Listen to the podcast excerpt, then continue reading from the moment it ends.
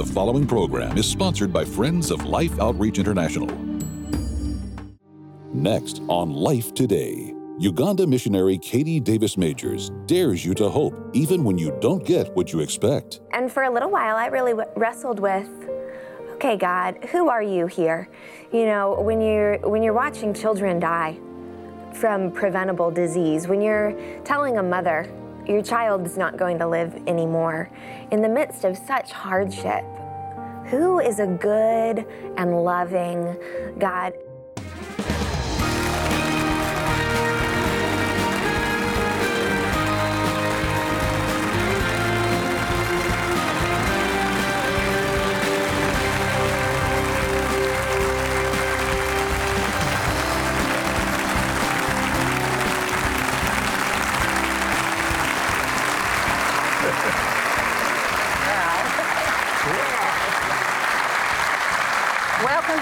Today. Thank you so much for joining us. I'm Betty and this is James. Yeah, you know, since a lot of folks have seen us, I'm 74 now. You're older than me. Look at all the young people coming to see me now that I'm 74. The guy's amazing. The guy's still moving. Married to an older man. And how old would you be, Miss Betty? Not 74. Yet. Okay. Close. Yeah, she always says, you always have to tell them, and in just a little while, I'll be 74 now. What do you have to tell them? Just talk about yourself, right? Well, look, we are just thrilled to have Kisses from Katie here. That was the best-selling book that just, I think it just kind of shocked her, I'm sure her family and everybody, that it just took off. But it wasn't hard for me to understand why that this teenage girl would go over to Uganda just to do a little mission tour and just basically never come back. And of all things, as a teenager, unmarried, start adopting kids, little kids, hungry kids, homeless kids, hurting kids. And not only taking them into her house, which was not enough house, but into her heart. And she wrote the book, Kisses from Katie. And when Betty and I were reading and saw how she lost her life totally in Christ and His will, I was moved and realized why people who read it suddenly realized if a miracle like that can cause a girl to say, I lost my life there, and yet found it, actually. Mm-hmm. Lost it in Christ to really find it in fullness. It was really moving, wasn't it? It really was. I love the way she phrased it. She said, I quit my life. Mm. And she let God pick her up and put His life in her. Mm-hmm. And she got great satisfaction, great peace. And to be in a place like that, so far away from really everything she was used to, you know, it was just amazing. And only God can do that in someone. And that love poured like a river, not only there in Uganda, where she's been now for more than 10 years. She's now married. They have 13 children that are adopted and have one of their own. Would you welcome now the author of this new book, Daring to Hope, and we're going to talk to Katie Davis Majors. Would you welcome Katie?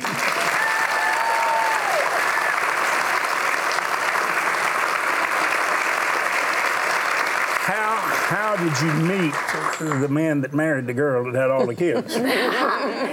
Benji came over to Uganda as a missionary about 7 years ago with the goal of discipling men. So he did full-time men's ministry, meeting with small groups of men and studying the Word with them, encouraging them in their role as a husband or a father. We lived in the same community. We attended the same church and the same Bible study. And so we became friends and then better friends. You know. He was okay with taking all the kids and everything, because it'd be like the guy goes home, he's married and got 13 kids. That's a heck of a start, you know. Yeah, it's a big commitment, and we dated for a while and thought about it a lot and prayed about it a lot. But he had relationship with my kids just as a community member, someone who would fix their bikes when they got broken or come kick around a soccer ball with them some afternoons. And so they all knew and loved him as well. And yeah, he was committed to not just me, but to all of us. And you have a little one? We do. We have a little boy now. With all those girls. All those girls and one baby boy. Are they all taking care of him, too? You got a lot of help? Oh, man, they love him so much.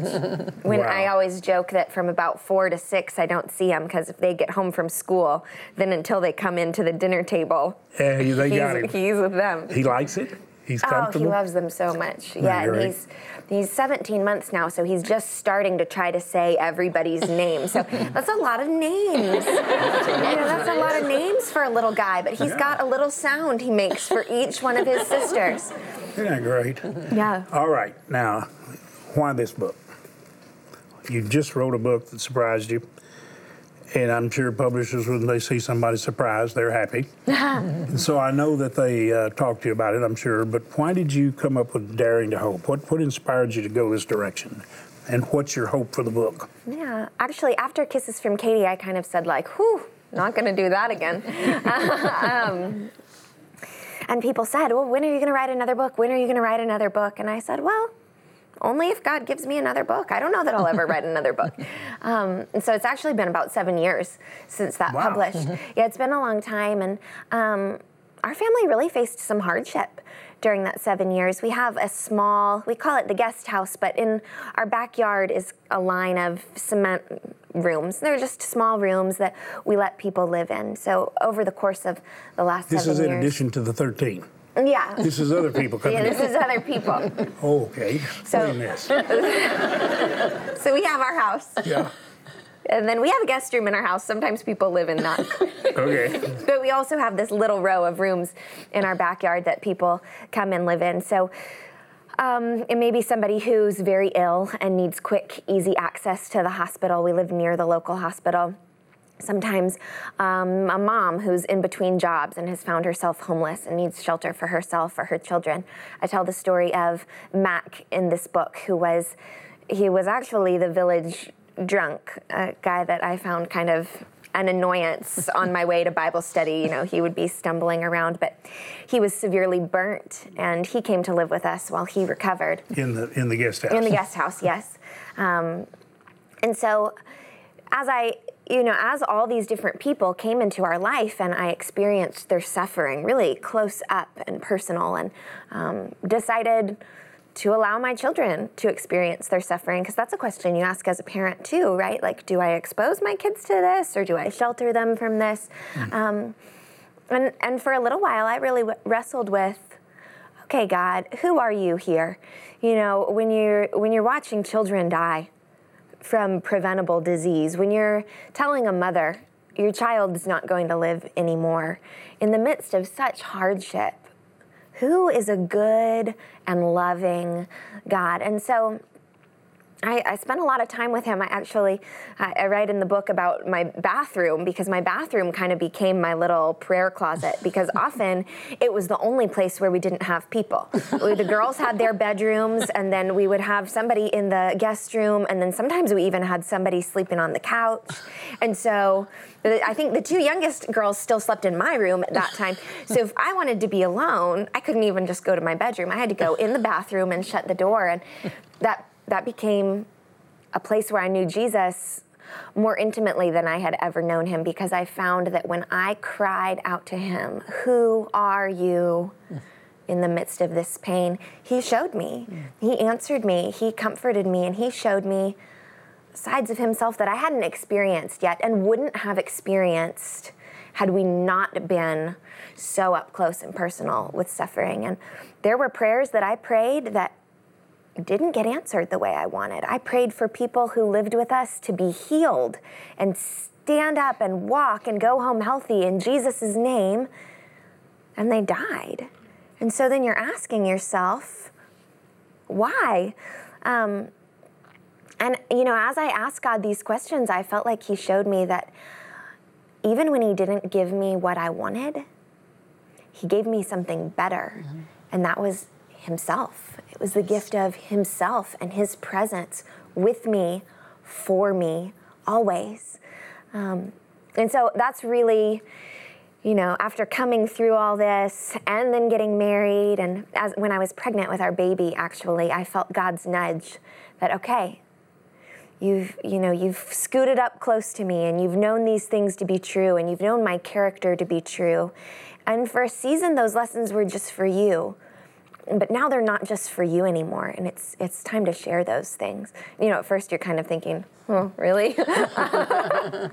But he's too good to keep to yourself, right? It's too good a message to not share that in the midst of all hardship, in the midst of all suffering, God is a good God who longs to comfort his people and who longs for people to know his love for them. And I've known that to be true, and so it's kind of the premise of this book. And so my hope is that it's relatable, that, you know, people's sufferings won't be the same as mine. Not all of us have like a dying person in our living room, or let the village drunk come and live in our backyard, and that's probably not for everyone.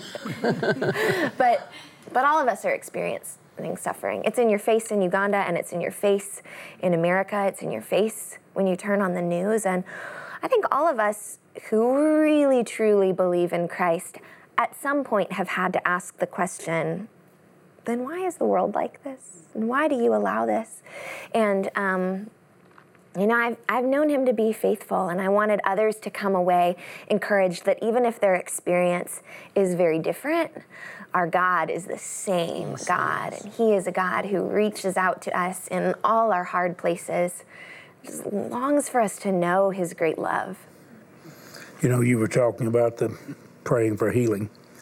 And, you know, as a Bible believer, I think most people who go to church, we believe God heals. Mm-hmm. We certainly believe in New Testament miracles. Some people wonder if you're still going to have them. I think most of us would have to acknowledge that if the Bible says Christ is the same yesterday, today, and forever, he's the same. What he did then, he can do now. Yes. And years ago, we began to move into what I call a more active faith. When we would pray for somebody to get healed, we would actually believe God wanted them to be healed. I don't agree that if, you know, somebody is sick, that God made them sick. If God made them sick, then it'd be stupid to pay the doctor to get them well, because you're paying the doctor to fight God who's making you sick. So we just know sickness is a part of this life. We know disease, we know pestilence, we know sin, and all these things are here, and we see the effect of these things.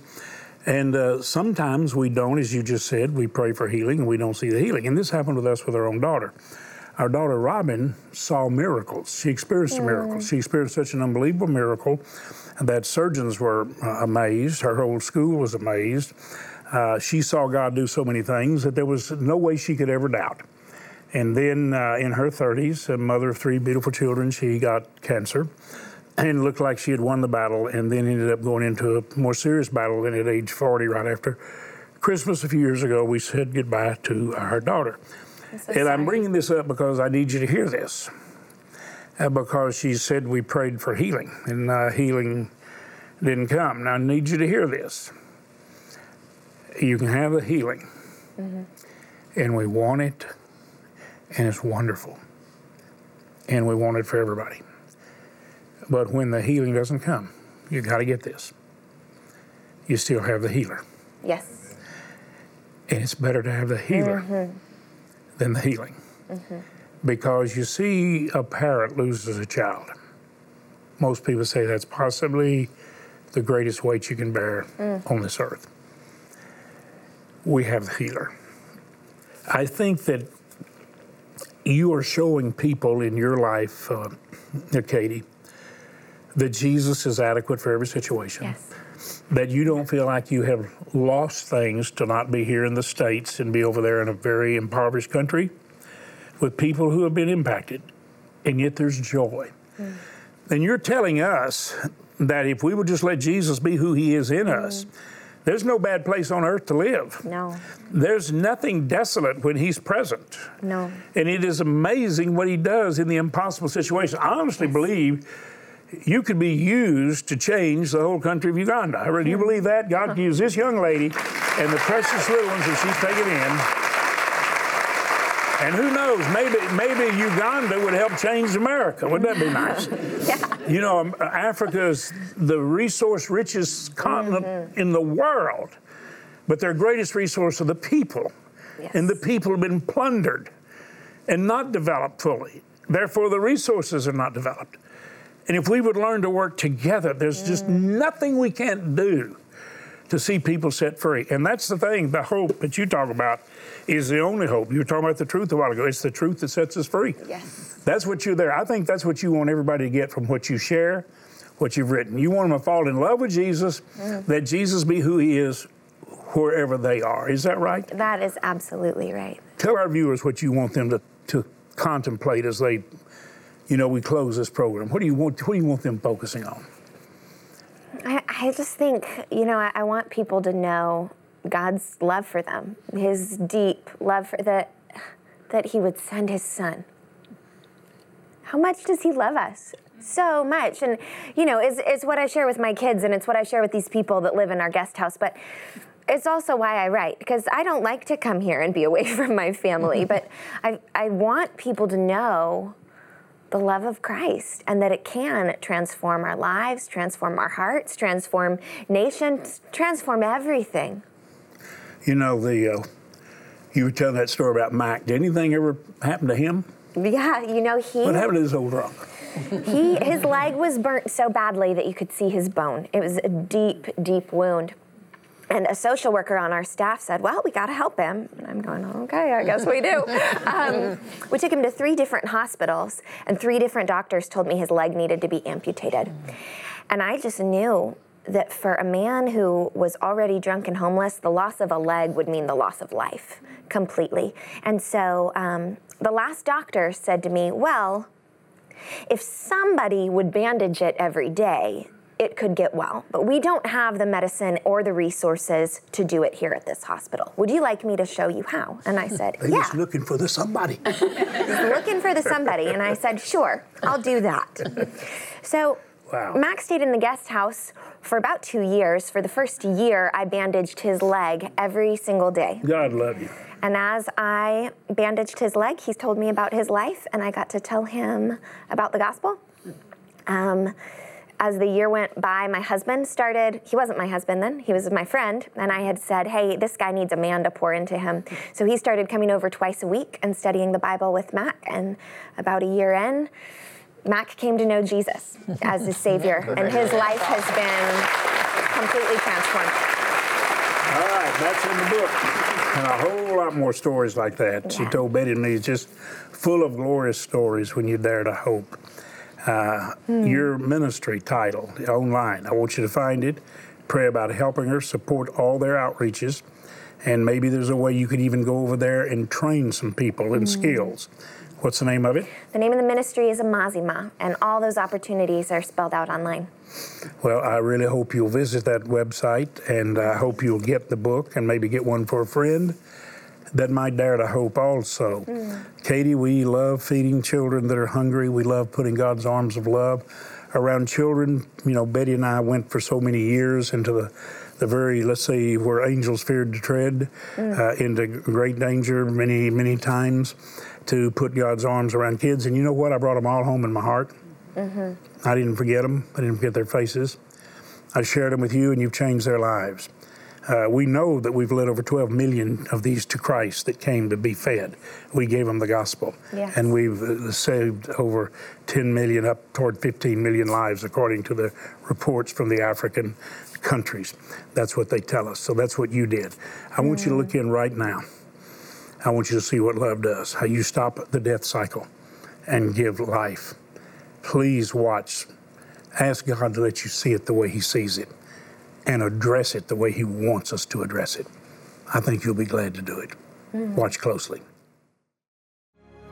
James and Betty, last time we were in Mozambique together, we were walking through schools where mission feeding was happening. There were children dancing and singing, and just life because of mission feeding in those villages, because of the friends of life, because of each and every one of them opening their hearts, partnering with you, partnering with us to make that joy and that life possible for each and every one of those children. I remember it like it was just yesterday. And I remember how filled with joy your heart was in seeing those children thriving, full of joy and full of energy. And all of that starting with just a bowl of food a day in the mission feeding program in their schools, changing their lives, providing them with opportunity. But James, as you know all too well, life is hard here in Africa for many of these families. You know, with the drought that we've experienced, we've seen areas where they're unable to produce food, and what it's resulted in is a severe critical need, a need that is putting children in malnutrition clinics. I've seen some of the fullest malnutrition clinics I think I've ever seen in this area. We've seen children, many of them, who I don't think will make it. A name on a little wooden cross, another life stolen by malnutrition, stolen by the simple lack of food. James, we have to do something about this. We've got to reach these children now. It's urgent, it's critical. We have to get to them now, because if we don't get to them now, they're going to continue to dig more and more of these graves and bury more and more of these children. Please, James, ask the Friends of Life. Ask them to help you and to help us so that we can save these lives.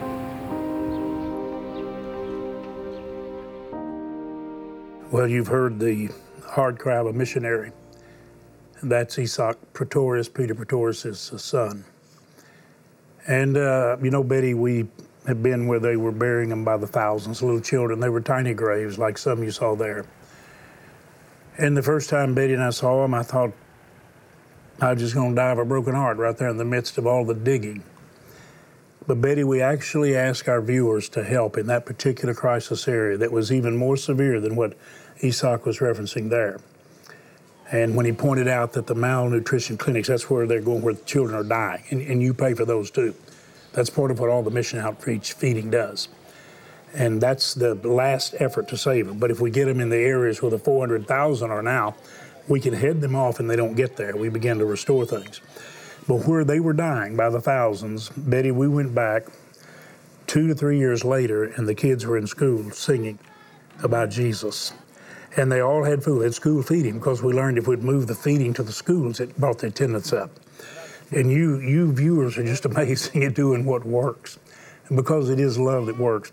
And these kids were so happy when we got ready to leave. The pastor was a real little guy. And I noticed when I looked back, he was looking up at Peter and he was crying. So when Peter Pretorius came over to the truck, I said, Peter, why was he crying? The kids were happy. He said, because he knew you saw how happy they were, and he remembered where they were and where you took them. And he thought, now that you see them, you'll never come back. And maybe you won't be able to help anymore.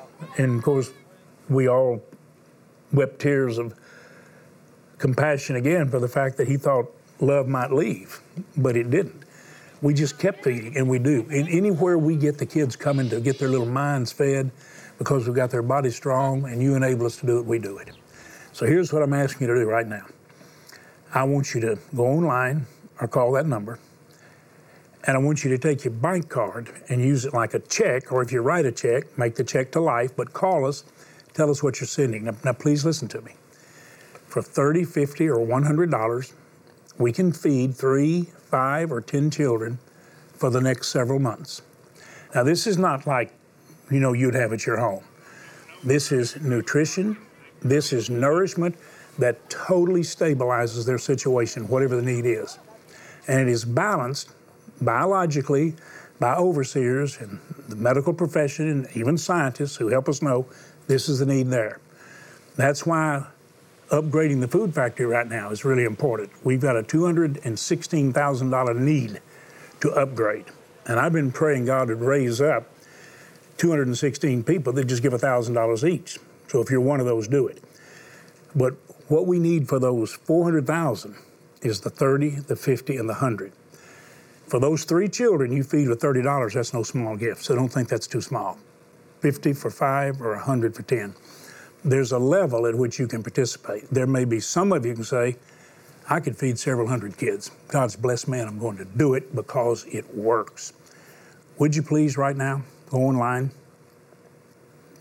call the number, make the gift God puts on your heart. We have some gifts to send you you're going to like, you're going to appreciate, because you are going to arise and shine and reveal God's love. Thank you so much for doing it. Thanks for making that call. Thanks for the gift. In impoverished and famine-stricken areas of Africa, children are suffering. The need is great, and without food, they face death by starvation. With your support, you will help feed and care for children in crisis areas of Sudan, Angola, and Mozambique. With Africa facing ongoing food shortages and drought, we urgently need to replenish supplies and come to the aid of 400,000 children counting on us. Your life-saving gift of $30, $50, or $100 will help feed and care for 3, 5, or 10 children for the next 3 months. Please also consider an additional gift to help provide critically needed upgrades to our food factory that will increase overall production by a staggering 50%. This is a $216,000 challenge above our normal feeding budget that could help save even more lives. With your gift of any amount, we'll send you In the Middle of the Mess. In her new book, Sheila Walsh brings insight to knowing the peace and presence of Christ in the midst of life's inevitable messes. With your gift of $100 or more to help feed and care for 10 children, we'll send you Sheila's book, plus the Arise coffee mug. This heat-activated mug reveals Isaiah 61 each time you fill it with a warm beverage, a wonderful way to begin your day. And finally, with your gift of $1,000 or more to help feed and care for 100 children, be sure to request our Determined Eagle bronze sculpture. Please call, write, or make your gift online. I want to ask you to rise on the turbulence of the times like an eagle. Rise higher.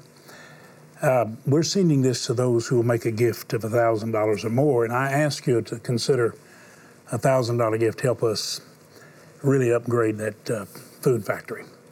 It'll just be amazing. Would you consider that, being one of 216 people? We're sending Sheila's book.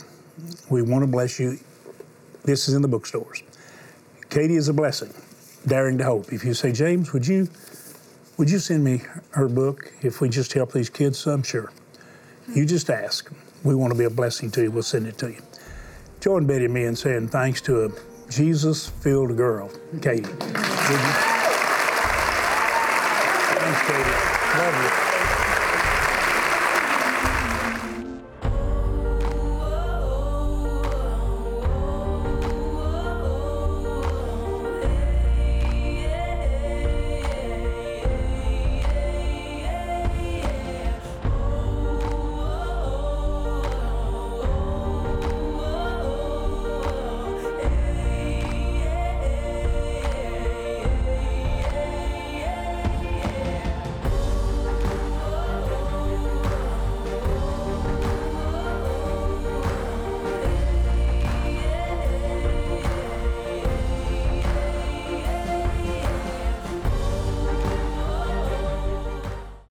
Are you ready to start solving your money problems? David Crink helps you learn easy ways to budget, eliminate debt, increase saving, and give generously.